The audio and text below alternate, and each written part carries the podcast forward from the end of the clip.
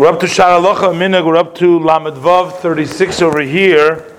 And here is actually a discussion that this was a response. Uh, the Rebbe uh, was asked by some women whether during the time that they are impure, the time of Nidus, or after they give birth, should they continue to read and study Torah, uh, in this case the Sichas and other things.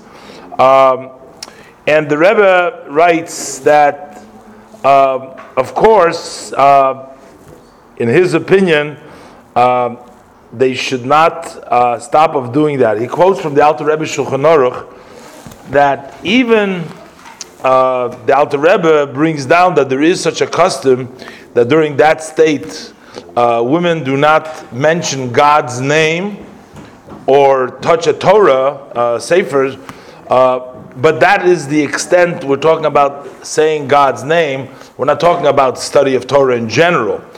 And even to mention God's name, the Alter Rebbe writes with regards to this that that custom is not an ikar, it's not the main, it's not necessarily the main custom, as the Rebbe writes over there.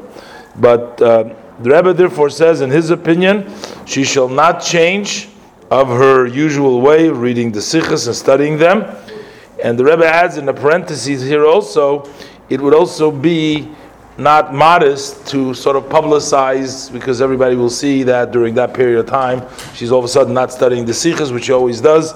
So she's publicizing her state, which is not the level of modesty.